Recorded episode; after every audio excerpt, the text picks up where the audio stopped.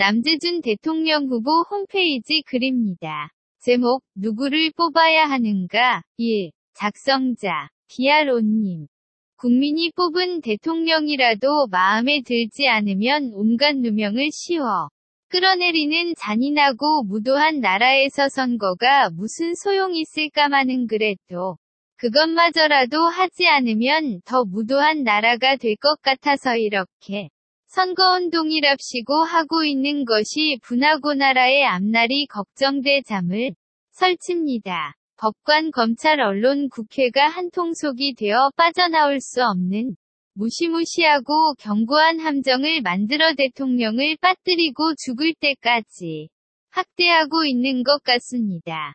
미디어는 연일 함정에 빠진 대통령을 방송하는데 어떤 국민은 막장 드라마에 빠진 듯 흥미지진하게 보면서 시청률과 광고 수익을 올려주고 있고 또 어떤 국민은 원통에서 가슴을 치고 이를 갑니다. 적폐를 청산하자는 좌익 속물들이 나라의 지진을 일으켜 국가의 중요 체계를 허물고급 폐허 위에 새로운 적폐의 성을 쌓고 있습니다.